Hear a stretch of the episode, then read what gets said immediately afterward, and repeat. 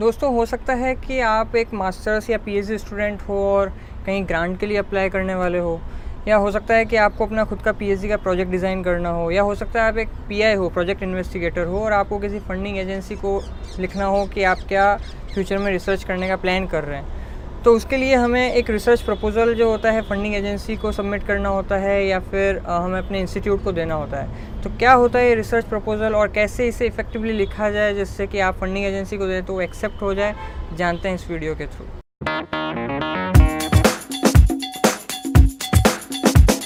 तो क्या है रिसर्च प्रपोज़ल? अगर आसान भाषा में समझना हो तो हम इसे कहेंगे कि एक तरह से स्टोरी है कि कैसे आप इस डिस्कवरी या इन्वेंशन तक पहुँचे। इट इज़ सिंपली लाइक कि जैसे मान लो आपको कुछ ऑब्जर्वेशन हुई, फिर आपने उसको देखते हुए कुछ एक्सपेरिमेंट सेट किया, वहाँ से कुछ रिजल्ट्स मिले, वहाँ से फिर आपने कुछ कंक्लूड किया, कुछ ऑब्जर्वेशन फिर वहाँ मिली कि ये मिसिंग है, तो फिर वहाँ से आपने एक्सपेरिमेंट सेट किए, रिजल्ट्स आए, and so on and so forth. तो उसके हिसाब से आपका कुछ एक पर्टिकुलर स्टोरी बन रही होगी कि ये कॉज एंड इफेक्ट की तरह काम कर रहा होगा कि ये आपको समझ में आया फिर आपने ये किया, ये आपको समझ में आया फिर आपने ये किया, और आप आगे बढ़ते गए। तो इसी स्टोरी को कैसे नरेट किया जाए साइंटिफिक लैंग्वेज के अंदर with the proper references, with the proper facts, इसको समराइज़ करना और साथ के साथ ये बताना कि इसमें ये लूप होल्स है और इसमें मैं फर्दर नेक्स्ट कैसे कंट्रीब्यूट कर सकता हूँ। That is what research proposal is all about. तो इसका एक प्रॉपर फॉर्मेट होता है और ये फॉर्मेट क्या है, तो इसमें मेनली नाइन पॉइंट्स हैं जिनकी मैं बात कर रहा हूँ। जैसे जैसे उसमें टाइटल आता है, इंट्रोडक्शन है, रिव्यू ऑफ लिटरेचर है, एम्स एंड ऑब्जेक्टिव्स है, मेथडोलॉजी है, एक्सपेक्टेड आउटकम्स डिस्कशन है, एक्सपेक्टेड टाइमलाइन है, एक्सपेक्टेड बजट है, और रेफरेंसिंग है। कुछ स्पेसिफिक पॉइंट्स जो हैं, जैसे नौ पॉइंट्स मैंने बताए, उनका सेकंड के हिसाब से मैंने डिस्क्रिप्शन बॉक्स के अंदर दे रखा होगा, जिससे कि आप सीधा उन पॉइंट्स पे जाके अगर आप समझना चाहें तो पूरा वीडियो देखने की ज़रूरत नहीं, सीधा वहाँ जाके आप फोकस करके देख सकते हैं, समझ सकते हैं। तो आपको डिस्क्रिप्शन बॉक्स में नीचे मिल जाएगा। तो अब ये नौ पॉइंट सुन के आपको लग रहा होगा कि यार ये तो बड़ा मतलब इंटिमिडेटिंग काम है, बहुत डिफ़िकल्ट काम है। मैं आपको बताना चाहता हूँ ये काम डिफ़िकल्ट बिल्कुल नहीं है अगर आपका साइंटिफिक माइंड है तो, और ये काम लेंदी ज़रूर है बट ये है बहुत सिंपल एक बार समझ में आ जाए तो, और अगर आपका माइंड साइंटिफिक है तो। तो क्या है, तो मैं स्टार्ट करता हूँ तीसरे पॉइंट से, पहला और दूसरा पॉइंट छोड़ता हूँ अभी। तो third point is review of literature. Review of literature में क्या है कि आपको पहले आपने कुछ लिटरेचर सर्वे किया कि ऑलरेडी जो है पहले से अगर रिसर्च हो रखी है तो वो क्या क्या उसमें ऑलरेडी फाइंडिंग्स आ रखी है, आपने उसके हिसाब से वहाँ से आपने कुछ जो इंपॉर्टेंट कंपोनेंट थे उसका उठाया। ज़रूरी नहीं है कि आपको पूरा का पूरा रिसर्च आर्टिकल वहाँ समझाना है या पूरा का पूरा रिव्यू आर्टिकल समझाना है, आपको ये पता होना चाहिए कि आप क्या करना चाह रहे हो, यानी कि आपको एक एंड गोल पता है कि आपका विज़न क्या है। अब उसके हिसाब से आपने रिव्यू ऑफ लिटरेचर किया, उसके अंदर आपने देखा कि क्या आपके काम का है। जैसे मैं आपको एक एग्जांपल लेके बताता हूँ कि फॉर एग्जांपल आपने जो है आ, सोचा कि चलो एचआईवी वैक्सीन बनाते हैं, राइट, जो कि मार्केट में भी है नहीं। अब आपको एंड गोल पता है कि ये एचआईवी वैक्सीन बनाना है, आपने उसके हिसाब से रिव्यू ऑफ लिटरेचर स्टार्ट किया। उसमें आपको रिव्यू ऑफ लिटरेचर में ऐसे बहुत सारे मिलेंगे जिन्होंने हो सकता है कुछ अटैम्प्ट किया हो लेकिन फ़ेल हुए हों, या हो सकता है कि किसी एचआईवी नहीं बल्कि किसी और कोई वैक्सीन बनाई हो, मान लीजिए काउपॉक्स की वैक्सीन बनी हो जो कि हो सकता है आपके काम की हो। आपने उनको स्टडी किया और स्टडी करने के बाद में देखा कि इसमें से इम्पॉर्टेंट चीज़ कौन सी है जो आपके काम की है या जो आपके इस रिसर्च प्रपोजल में ये बिल्डअप कर सकती है फैक्ट्स को बताने में। तो वहाँ से आपने हाइपोथेसिस बिल्ड की, उस हाइपोथेसिस के पीछे जो रैशनल है वो आपके रिव्यू ऑफ लिटरेचर से बन के आए। तो क्या क्या आपको रिव्यू ऑफ लिटरेचर में कवर करना चाहिए कि भाई ये जो है पार्ट ऑफ द पेपर आपने जो आपके काम का है, रिलेवेंस का, वो आपने बताया। उसके बाद में आपने ये बताया कि उनमें से जो सॉल्व नहीं किया गया है उसमें ये ये रिसर्च प्रॉब्लम्स हैं जो कि आइडेंटिफाई की है, उनमें से इस एक पर्टिकुलर रिसर्च प्रॉब्लम पे मैं इसको काम करना चाहता हूँ और उसके लिए क्या हाइपोथेसिस है वो आपने उसको रैशनल के साथ में आपने बिल्डअप किया।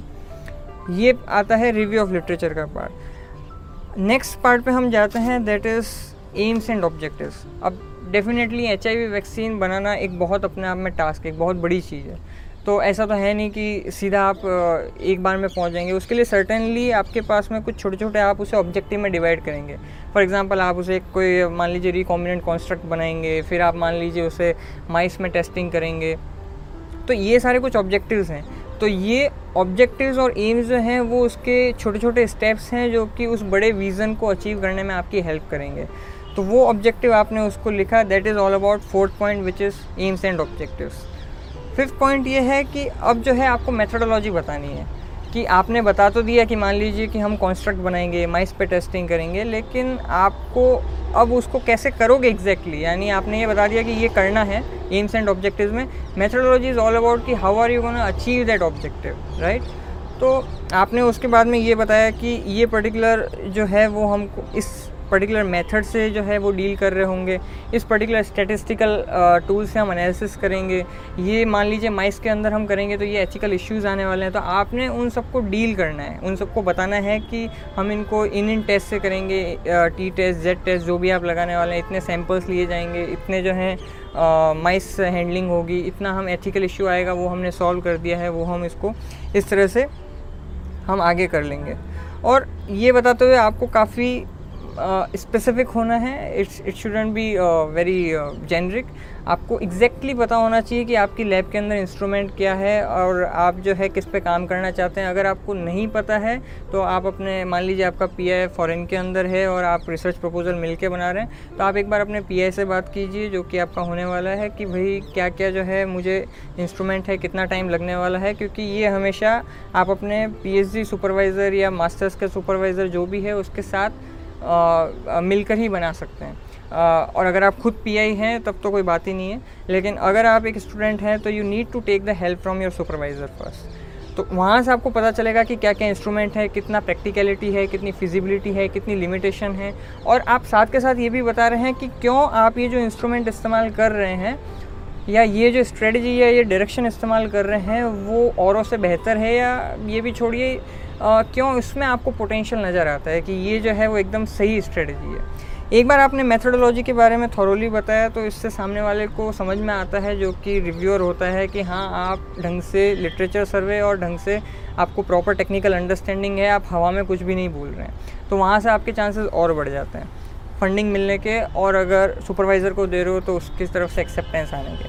नेक्स्ट पॉइंट इज़ कि एक्सपेक्टेड आउटकम या डिस्कसन। डेफिनेटली आपने कुछ लिखा है तो वहाँ पे कुछ निकल के आएगा कि भाई हम आपकी, मान लो वैक्सीन बनेगी या नहीं बनेगी, तो दो रास्ते हो सकते हैं, या तो बनेगी या नहीं बनेगी। ये सब मैं एक एग्जांपल ले रहा हूँ, आप इससे किसी से भी रिलेट कर सकते हैं। तो वहाँ से आउटकम जैसे निकल के आए कि अगर ये बनता है तो ये ये हमें एक्सपेक्टेड आउटकम है, और अगर उस आउटकम में भी आप जो ऑब्जेक्टिव है उसके ऑब्जेक्टिव वाइज आउटकम बता सकते हैं कि भाई कॉन्स्ट्रक्ट बनेगा तो इसका ये आउटकम है, इसका ये आउटकम है, और एक मेजर आउटकम आप बता सकते हैं। तो उससे क्या जो है आपको ऑब्जेक्टिव अचीव होगा, तो आपको क्या फर्दर फ्यूचर के अंदर कैसे वो आप रिसर्च को कॉन्ट्रीब्यूट कर रहे हैं, क्या फ़ायदा होने वाला है अंडरस्टैंडिंग के लेवल पर, आप ये बताएंगे। और आप दूसरी तरफ ये भी बता सकते हैं कि अगर ये नहीं होता है और अगर ये फ्लॉप होता है बेसिकली प्लान, तो इससे हमें क्या क्या लर्निंग मिलेगी और वो किस तरह से रिसर्च के अंदर कंट्रीब्यूट करेगा। ध्यान रहे कि इसमें रिसर्च के अंदर कुछ भी प्लस या माइनस नहीं होता, कि ऐसा नहीं है कि आपको सक्सेसफुल होना ही होना है, या ऐसा नहीं है कि फ़ेल नहीं हो सकते। अगर आप फेल भी हो जाते हैं तो इट डजेंट मैटर, बिकॉज वहाँ से भी हमें साइंस के अंदर कुछ लर्निंग मिलती है कि हाँ ये काम नहीं करना है। तो आपको थोरोली दोनों पॉइंट के ऊपर बताना चाहिए कि भाई ये अगर अचीव किया तो ये ये हमें पता चलेगा, अगर नहीं भी होता है तो एटलीस्ट हमें इस लेवल की अंडरस्टैंडिंग और इस तरह का एक्सपीरियंस तो मिल ही जाएगा, राइट। उसके बाद में नेक्स्ट पॉइंट आता है which is expected time line, कि यानी कि आप जो वो जो काम है, मान लीजिए पाँच साल की पीएचडी है, तीन साल की पीएचडी है, दो साल का पोस्ट डॉक है, तो फर्स्ट ईयर में आप कौन सा ऑब्जेक्टिव अचीव करने का सोच रहे हो, कितना परसेंट काम सोच रहे हो, सेकंड ईयर में क्या सोच रहे हो, थर्ड ईयर में क्या सोच रहे हो। तो कमेटी वालों को एक आइडिया रहता है कि आ, आप इतना काम जो है वो करने वाले हैं, उसके हिसाब से वो आपकी एनुअल रिपोर्ट भी वो देख रहे होंगे, वो जान रहे होंगे, तो वो आप उनको बताते हैं तो पीपल गेट एन अंडरस्टैंडिंग कि भाई आपको प्रॉपर्ली पता है आप क्या करने वाले हो, you are very clear headed, you know what to do and how to do it, right. तो ये आप एक्सपेक्टेड टाइमलाइन बता सकते हो ईयर वाइज। देन नेक्स्ट आता है which is an optional thing that is expected budget. ये अगर आप मान लो पीएचडी स्टूडेंट हैं जहाँ ऑलरेडी आपको फंडिंग मिल रही है तो शायद ये आपके काम का नहीं है, लेकिन अगर आप कहीं बाहर किसी फेलोशिप के लिए अप्लाई कर रहे हैं या फिर अगर आप एक पीआई हैं तो ये आपके काम का हो सकता है।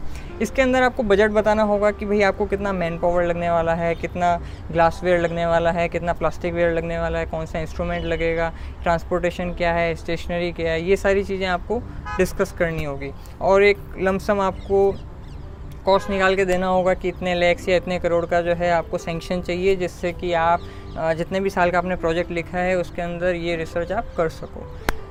उसके बाद नेक्स्ट पॉइंट आता है विच इज़ द जो लास्ट पॉइंट इसका होता है दैट इज़ रेफरेंसेस। आपको जो है रेफरेंसेस जो भी आपने रिव्यू ऑफ लिटरेचर में बताया है, डेफिनेटली आपने खुद से तो मतलब ऐसा तो है नहीं कि सब कुछ खुद से करके देखा है, बहुत सारी चीज़ें इधर उधर से भी आई होगी। तो अगर आपने जो खुद से कर रखा है और प्लस बहुत सारे जो एक्सपीरियंस जो थियोरेटिकल नॉलेज वो आपको मिल रखा है, उनको आपने समराइज़ किया और वो एक रेफरेंसेस की स्टाइल में डाला। ध्यान रहे रेफरेंसेस की स्टाइल जो है वो एक ही रहे, यूनिफॉर्म, तो बहुत अच्छी बात है। पर्सनली मैं इसके लिए मेंडले यूज़ करता हूँ, बट और बहुत सारे सॉफ्टवेयर जैसे एंड नोट है या रेफ मैनेजर है वो ऑलरेडी अवेलेबल हैं, आप चाहे तो उनको यूज़ कर सकते हैं ताकि एक फॉर्मेटिंग का जो है वो एकदम कोहेरेंस मतलब फॉर्मेटिंग एकदम सही लगे, यूनिफॉर्म लगे, अदरवाइज इट लुक्स अगली। अब मैं बात करता हूँ सेकेंड पॉइंट की, विच इज़ इंट्रोडक्शन। एक बार जब आपने ये सारे तीन से लेके नाइन पॉइंट तक लिख दिया है, देन आपको एक काफ़ी ब्रॉड आइडिया हो चुका है, आपको इन डेप्थ अंडरस्टैंडिंग भी है और ब्रॉड आइडिया भी है। तो अब introduction is all about that broad idea, कि आप ये बताना चाह रहे हो इंट्रोडक्शन के अंदर कि ये जो काम है, आपने ब्रीफ रिव्यू ऑफ लिटरेचर दिया कि इतनी इतनी फाइंडिंग हो गई है, आपने ब्रीफ उसके अंदर रिसर्च प्रॉब्लम को आइडेंटिफाई किया कि ये एक प्रॉब्लम है, उसके बाद में आपने ये बताया कि कैसे आपकी हाइपोथेसिस जो है वो काम की है और उस हाइपोथेसिस का क्या रैशनल है और इसका अगर सक्सेसफुल होता है तो उसके क्या क्या इम्प्लीकेशंस हो गए, कितना फ़ायदा होगा, क्या अच्छा होगा, क्या लर्निंग, क्या अंडरस्टैंडिंग, क्या मिलने वाला है। तो वो आप इंट्रोडक्शन में बता दो। और जैसे ही जब आप इंट्रोडक्शन लिखते हो तो इट इज़ वेरी नेचुरल कि अब आपको टाइटल लिखना है, which is gonna be very brief. तो जब आपको पूरे प्रोजेक्ट की अंडरस्टैंडिंग है तो प्रोजेक्ट टाइटल आइडेंटिफाई करना या टाइटल निकालना तो कोई बहुत बड़ी बात है ही नहीं। तो इस तरह से आप लिखो और उसके बाद में ये काफ़ी इफेक्टिव आपको निकल के आएगा। मैंने खुद ने जो है वो अपनी पीएचडी के अंदर इस तरह से रिसर्च इस तरह सॉरी इस तरह से जो है एक डीसी प्रोटोकॉल हमारे यहाँ पे होता है, एक प्रपोजल ही होता है, उसको मैंने लिखा था, विच वाज वेरी इफेक्टिव और लोगों ने को बहुत पसंद आया था। इसके अलावा एक चीज़ आप ध्यान रखें कि ये एकदम कोहेरेंट होना चाहिए, जैसे कि आप समझ रहे हैं ना स्टोरी कैसे होती है, वो एकदम कोहेरेंट होती है। कोहेरेंसी मतलब कि कनेक्शन होना चाहिए, कॉज एंड इफेक्ट की फॉर्म में चलना चाहिए। ऐसे नहीं होना चाहिए कि आउट ऑफ द वर्ल्ड आप कुछ भी बात बोल रहे हो या रैंडम चीज़ें डाल रहे हो जिससे कि रीडर एंड पे जो है सामने वाला कन्फ्यूज़ हो रहा है। तो एक बार बेहतर एक बार आप बना लें तो आप किसी अपने फ्रेंड वगैरह को दे दें, वो आपको वैलिडेट करके बता सकता है। अब इसके अलावा जो कुछ मेजर पॉइंट्स हैं वो मैं आपको बता देता हूँ, जो होने नहीं चाहिए लेकिन फिर भी लोगों को मिस्टेक करते हैं। देखिए, सबसे पहला पॉइंट तो ये है कि उसके अंदर ग्रामर चेक चेक आप ज़रूर कर लेना, क्योंकि अगर आपकी ग्रामर एरर आ रही है या टाइपिंग की एरर है तो ये बहुत ही नेगेटिव इंप्रेशन देता है, specially in our field, because हमारी फील्ड के अंदर अभी आपको आगे पेपर भी लिखना होगा जिसमें ग्रामर का प्रॉब्लम नहीं होना चाहिए। हमारी फील्ड में लोग इसे एटीट्यूड के लेवल पे भी ले जाते हैं कि अगर आप इतना कैजुअली किसी चीज़ को लिख रहे हैं तो आप रिसर्च कैसे या एक्सपेरिमेंट कैसे जो है बहुत अटेंशन के साथ करेंगे। तो attention to detail is very important. अगर आपने इन सब चीज़ों को बहुत लाइटली लिया है तो बिलीव मी, मैं अपने कुछ फ्रेंड को जानता हूँ जिनका ये रिजेक्ट हुआ है क्योंकि उनकी ग्रामर या टाइपिंग एरर थी। तो ये आप बहुत अच्छे से करें। पर्सनली मैं इसे, एक ऐप है ग्रामरली करके, मैं उसे इस्तेमाल करता हूँ जिसकी वजह से मुझे प्रॉब्लम नहीं आती है। Second thing I want to say इसकी प्लेगियरिज्म ना करें। प्लेगियरिज्म ये होता है कि आपने कॉपी एंड पेस्ट किया।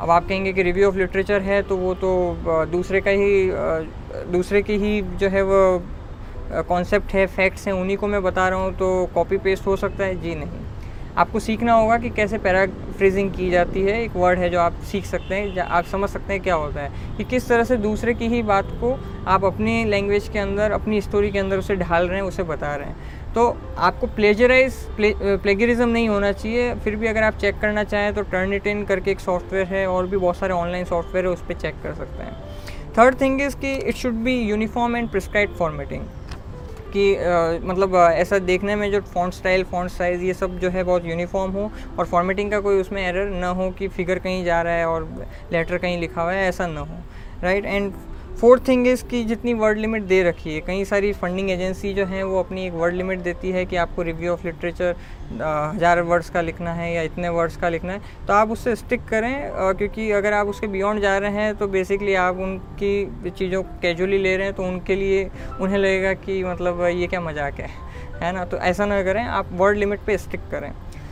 ये चार चीज़ें हैं आप जिसको ध्यान रखिए, बहुत बेसिक सी और कॉमन सेंस सी चीज़ें हैं। आई थिंक आपको शायद समझ में आ गया हो कि ये बनाना थोड़ा लेंदी हो सकता है क्योंकि इसमें आपको अटेंशन बहुत अच्छे से देनी पड़े, लेकिन ये एट द सेम टाइम आसान भी है अगर आपकी एक साइंटिफिक माइंड है पढ़ने का, और अगर आपका लिखने का जो स्टाइल है वो काफ़ी अच्छा है तो ये आपके लिए बहुत ईजी भी है। पर्सनली मेरे लिए बहुत सिंपल था, मैंने इसे बहुत सही से बनाया था और मुझे आई लव डूइंग दैट। इसके अलावा आपको इसके साथ में हो सकता है कहीं भी आप फंडिंग के लिए या कहीं कर रहे हैं तो आपको एडिशनली कुछ अगर लिस्ट ऑफ पब्लिकेशन की ज़रूरत पड़ सकती है अगर आपके पास में है, या फिर आपको सीवी बनाने की ज़रूरत पड़ सकती है कहीं भी आप दे रहे हैं तो। अगर आपको सीवी वगैरह बनाने की ज़रूरत है तो सीवी का जो कैसे बनाते हैं वो मैंने अपने एक प्रीवियस वीडियो में बता रखा है, आप उसको जाके देख सकते हैं, और उसमें वहीं पे डिस्क्रिप्शन में मैंने लिंक भी दे रखा है अपने सीवी का, वो भी आप देख सकते हैं, शायद आपको उससे काफ़ी सारे इंसाइट मिल जाए। आई थिंक uh, आप रिसर्च प्रपोजल बहुत अच्छा बना लेंगे मेरे इस ट्यूटोरियल के साथ में, and I wish you all the best for your research proposal. आज के लिए इतना ही, फिर आपसे मुलाकात होगी। जय विज्ञान।